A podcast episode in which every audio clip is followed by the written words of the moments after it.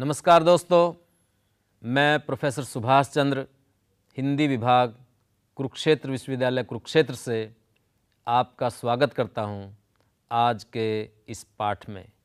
आज के हमारे पाठ का विषय है भक्ति काल की परिस्थितियाँ। हिंदी के आदिकालीन साहित्य से परिचय के बाद हम जानेंगे हिंदी साहित्य के भक्ति काल के बारे में। भक्ति काल का समय सन 1400 से सन 1650 तक माना जाता है। इस काल में निर्गुण एवं सगुण भक्ति काव्य धाराएँ हैं, व परंपराएँ विकसित हुई। भारत की तकरीबन सभी भाषाओं, हिंदी, पंजाबी, गुजराती, मराठी, बंगला, तमिल, मलयालम और कन्नड़ में भक्ति साहित्य रचा गया।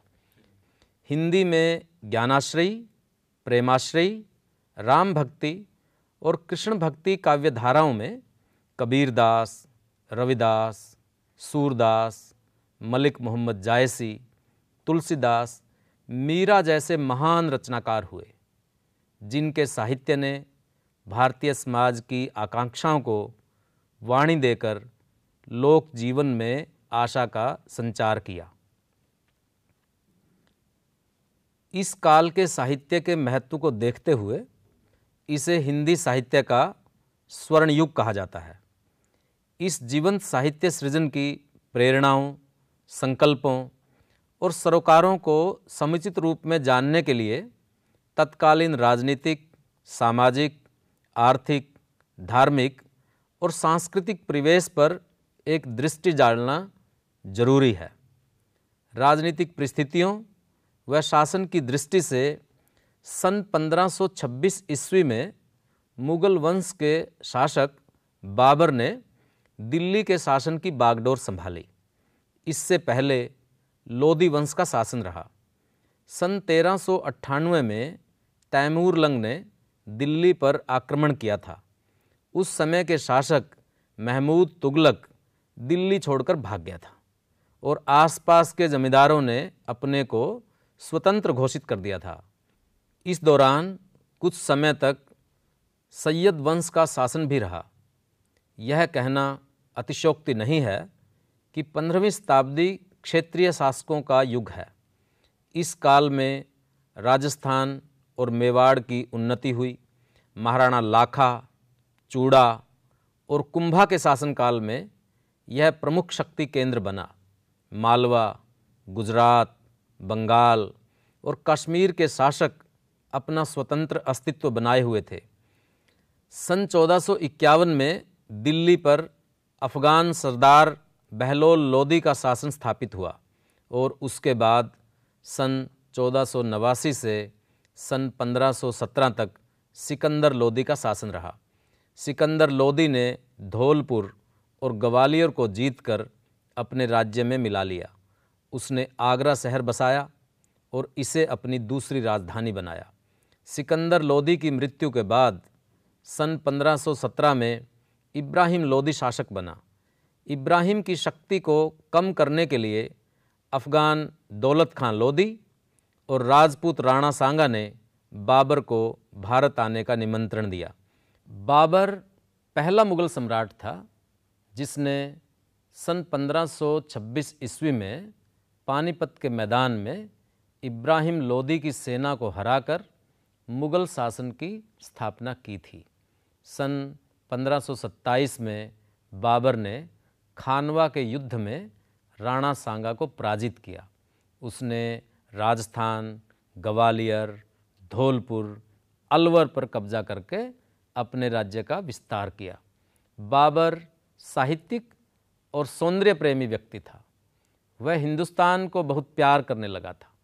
उसकी आत्मकथा तुझ के बाबरी के अध्ययन से पता चलता है कि वह यहाँ स्थायी रूप से रहने के लिए नहीं आया था, लेकिन यहाँ की जलवायु तथा मौसम को देखकर उसने यहाँ रहने का फैसला किया।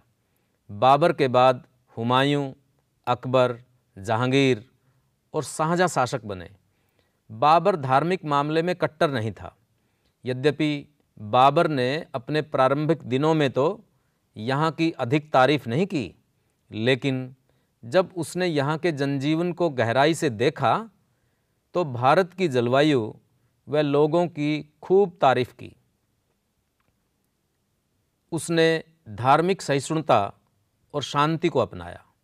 इसीलिए उसने अपने बेटे हुमायूं को वसीयत में लिखा था, बेटा, इस हिंदुस्तान में बहुत से धर्म हैं। यहाँ अपनी बादशाहत के लिए हम अल्लाह के शुक्रगुजार हैं। हमें अपने दिल से सभी तरह के भेदभाव को मिटा देना चाहिए और हरेक समुदाय को उसके रिवाज़ों के अनुसार न्याय देना चाहिए। इस देश के लोगों को जीतने के लिए गौ हत्या से बचो और प्रशासन में लोगों को शामिल करो। हमारे राज्य की सीमाओं में स्थित इबादत की जगहों और मंदिरों को नुकसान न पहुंचाओ। शासन का ऐसा तरीका ढूंढो जिससे लोग हुकूमत से खुश हों और बादशाह से लोग खुश हों। इस्लाम अच्छे कार्यों द्वारा फैल सकता है, दहशत से नहीं। शिया और सुनी के भेदों की उपेक्षा करो, क्योंकि यह इस्लाम की कमज़ोरी है। विभिन्न रिवाजों को अपनाने वाले लोगों को एकजुट करके रखो, ताकि इस बादशाहत का कोई हिस्सा बीमार ना हो। बाबर की हुमायूं के नाम यह वसीयत भारत के मुग़ल शासन नीति की ओर संकेत करती है। आगरा से काबुल जाते हुए लाहौर में बाबर की मृत्यु हो गई। उसके बाद उसका बेटा हुमायूं शासक बना। लेकिन बहुत कम समय के लिए अफ़गान सरदार शेरशाह सूरी ने उसे पराजित करके अपना शासन कायम किया, परंतु शेरशाह सूरी का अचानक निधन हो गया। हुमायूं ने दोबारा अपनी सत्ता हथिया ली कुछ समय के बाद पुस्तकालय की सीढ़ियों से गिरकर हुमायूं की मृत्यु हो गई और सन 1556 ईस्वी में केवल तेरह वर्ष की उम्र में अकबर राजा बना। अकबर ने मुग़ल साम्राज्य की नींव को मज़बूत किया। अकबर की नीतियों से हिंदू और मुसलमान सामाजिक स्तर पर एक दूसरे के करीब आए। अकबर सभी धर्मों की शिक्षाओं का आदर करता था। उसने फतेहपुर सीकरी में इबादत खाना बनवाया था। सभी धर्मों की अच्छाइयों को जानने के लिए वह धर्म सभाएँ बुलाता था। वह सभी धर्मों के महापुरुषों से उपदेश सुनता था। हिंदू पंडितों के व्याख्यानों को सुनकर अकबर पुनर्जन्म के सिद्धांत को मानने लगा था। उसे यह विश्वास हो गया था कि संसार के प्रत्येक धर्म में पुनर्जन्म के सिद्धांत को किसी न किसी रूप में माना जाता है। अकबर उस समय के प्रसिद्ध जैन विद्वान हरि विजय सूरी, विजय सेन सूरी और भानुचंद्र उपाध्याय के संपर्क में थे। हरि विजय सूरी के संपर्क से अकबर ने विशेष दिनों पर जीवों का वध निषिद्ध कर दिया था। सिद्धांत चंद्र नामक विद्वान से मिलने पर जैनियों के लिए कई रियायतें जारी कर दी थी। जैन तीर्थों पर कर लगाना बंद कर दिया था।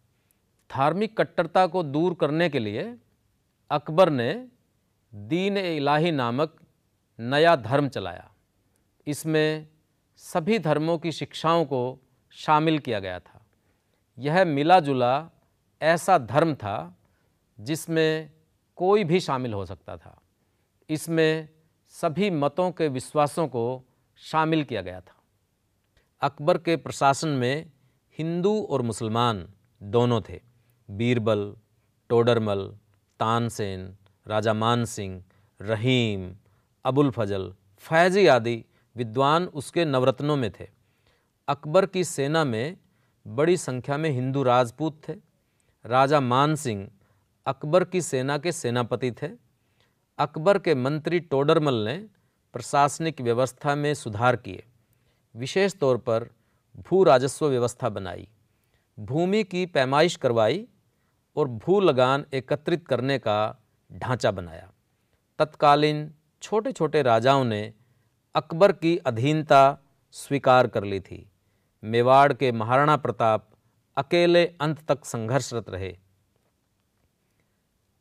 हल्दी घाटी के मैदान में भीषण संग्राम हुआ, जिसमें महाराणा प्रताप के सेनापति एक मुसलमान थे, हकीम सूर खान, और अकबर के सेनापति एक हिंदू थे, राजा मानसिंह सन 1605 से 1627 तक जहांगीर तथा 1628 से सोलह तक शाहजहाँ शासक रहे।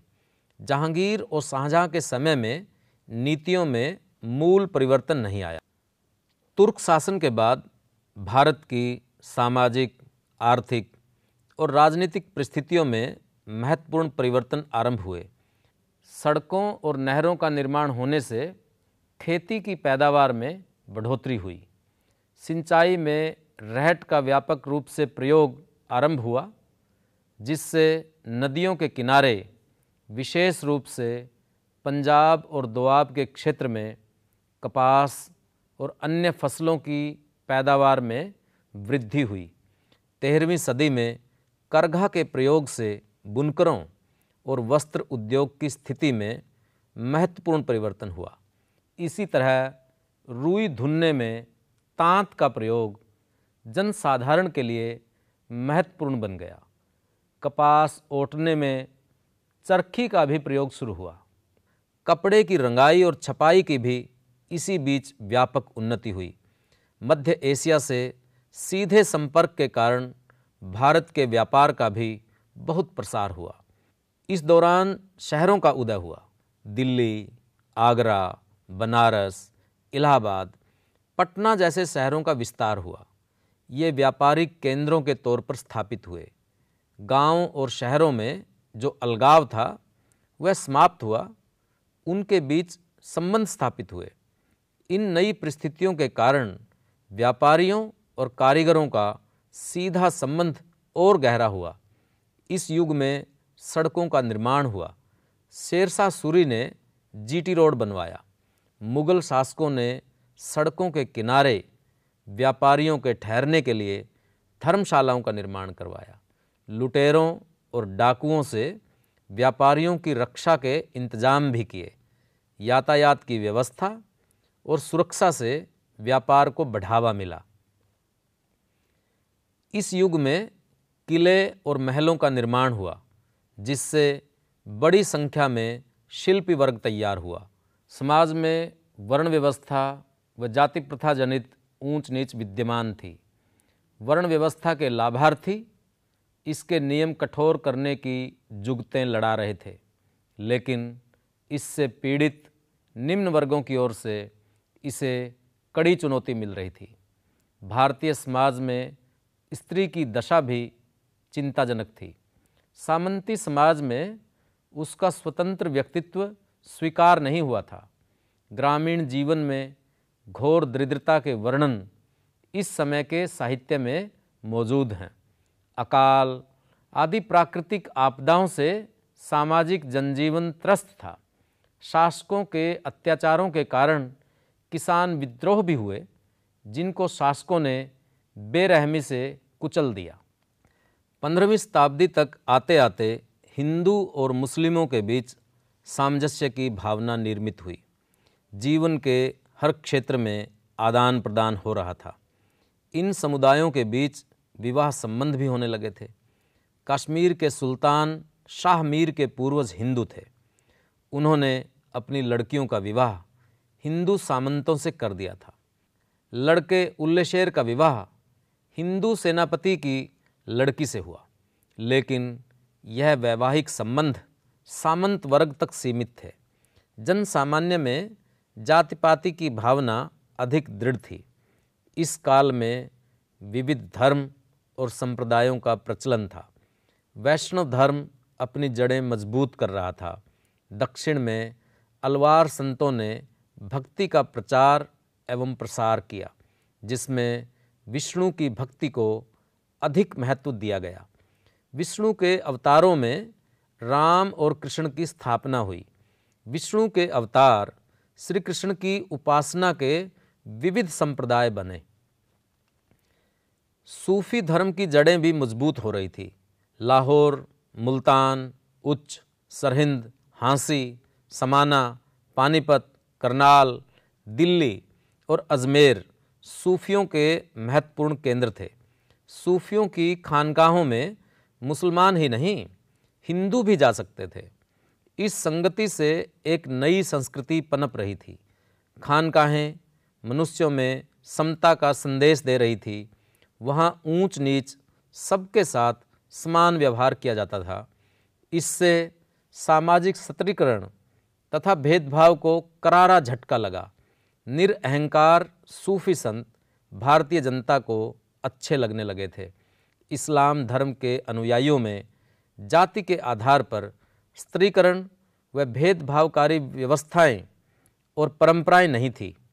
इसने जाति व्यवस्था से अपमानित व तिरस्कृत लोगों को अपनी ओर आकर्षित किया। सूफियों के एकेश्वरवाद और मानवों में समानता व भाईचारे के संदेश ने परंपरागत तौर पर चली आ रही सामाजिक मान्यताओं को बदल कर रख दिया। मुगल शासकों का सभी धर्मों के प्रति आदर था। वे सभी मतों के अनुयायियों की मदद करते थे। खोर कट्टर माने जाने वाले मुगल शासक औरंगज़ेब के हिंदू धर्म स्थलों को अनुदान देने के प्रमाण हैं। औरंगज़ेब ने उज्जैन में महाकालेश्वर मंदिर, चित्रकूट में बालाजी मंदिर गुवाहाटी में उमानंद मंदिर, शत्रुंजय में जैन मंदिर और उत्तरी भारत में फैले गुरुद्वारों को अनुदान दिए। अहमदाबाद के जैन मंदिर के न्यासियों के पास आज भी औरंगज़ेब का रुक्का है, जो उस समय एक जैन मुनि को दिया गया था। इस मंदिर के निर्माण का श्रेय औरंगज़ेब को ही है।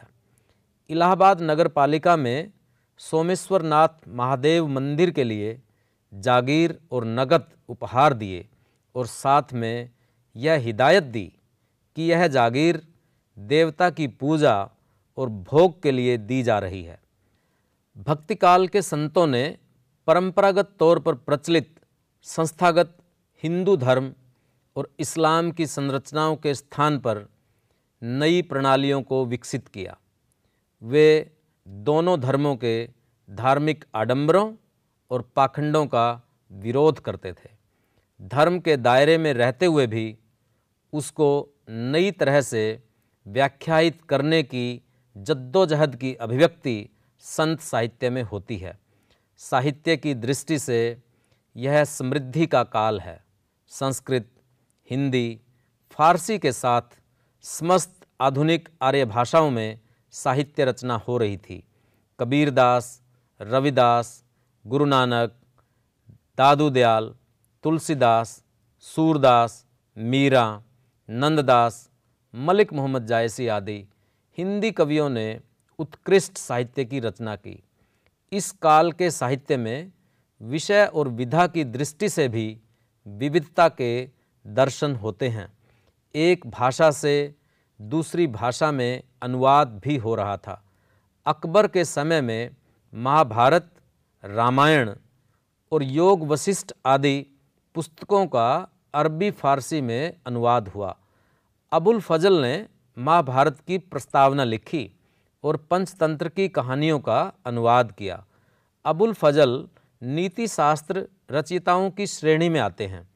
आईने अकबरी लिखी, जिसमें अकबर का जीवन या इतिहास नहीं, बल्कि उसमें राजा के गुणों व कार्यों का निरूपण है।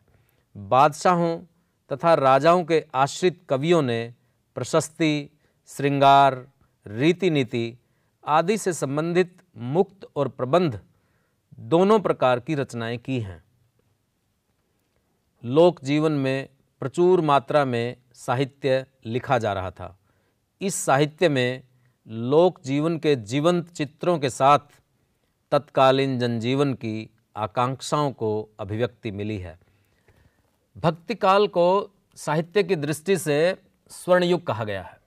इस काल में भारत की लगभग सभी भाषाओं का साहित्य सृजन हुआ है। भक्ति साहित्य में हृदय, मन और आत्मा की भूख शांत करने की क्षमता है। ऐसा तेजस्वी साहित्य चेतनशील संघर्षरत समाज में ही संभव है। भक्ति काल का तेजस्वी काव्य सांस्कृतिक समन्वय की स्थितियों से उपजा है, न कि सांप्रदायिक द्वेष व घृणा से। मुसलमानों के आगमन से यहाँ के लोगों के जीवन में नई दृष्टि का संचार हुआ। नई नई वस्तुओं से वाकिफ हुए। कबीर, नानक, गुरु रविदास व अन्य संतों की कविताओं में जो नज़र आती है। मुग़ल सम्राट शाहजहाँ का सबसे बड़ा बेटा, दारा शिकोह, अरबी, फारसी और संस्कृत का विद्वान था। दारा शिकोह ने बनारस में संस्कृत के प्रकांड पंडितों की सहायता से उपनिषदों का अध्ययन किया।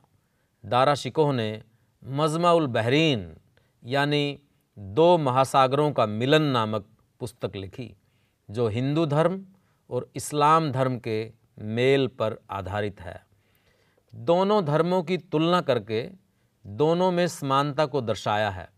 उसने कुरान और वेद व उपनिषदों में समानता खोजी।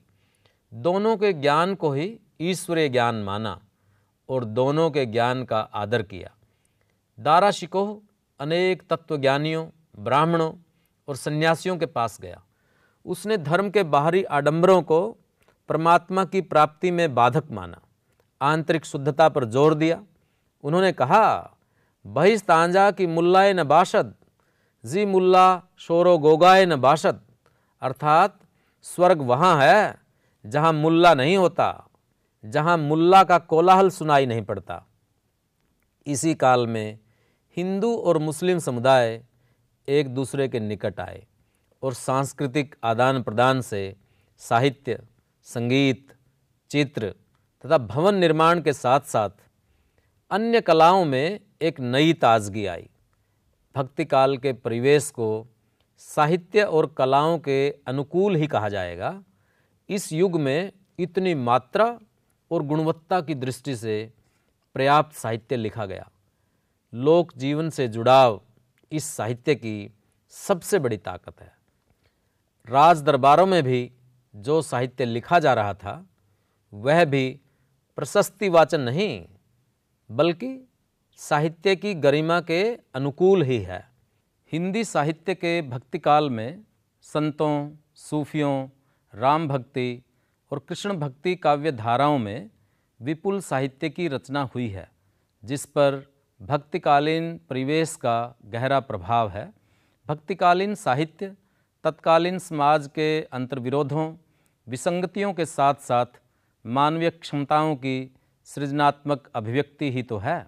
उसकी विविधता व वैचारिक प्रखरता से सहज ही अनुमान लगाया जा सकता है कि तत्कालीन परिवेश कितना विचारोत्तेजक व बौद्धिक तौर पर आंदोलनकारी था।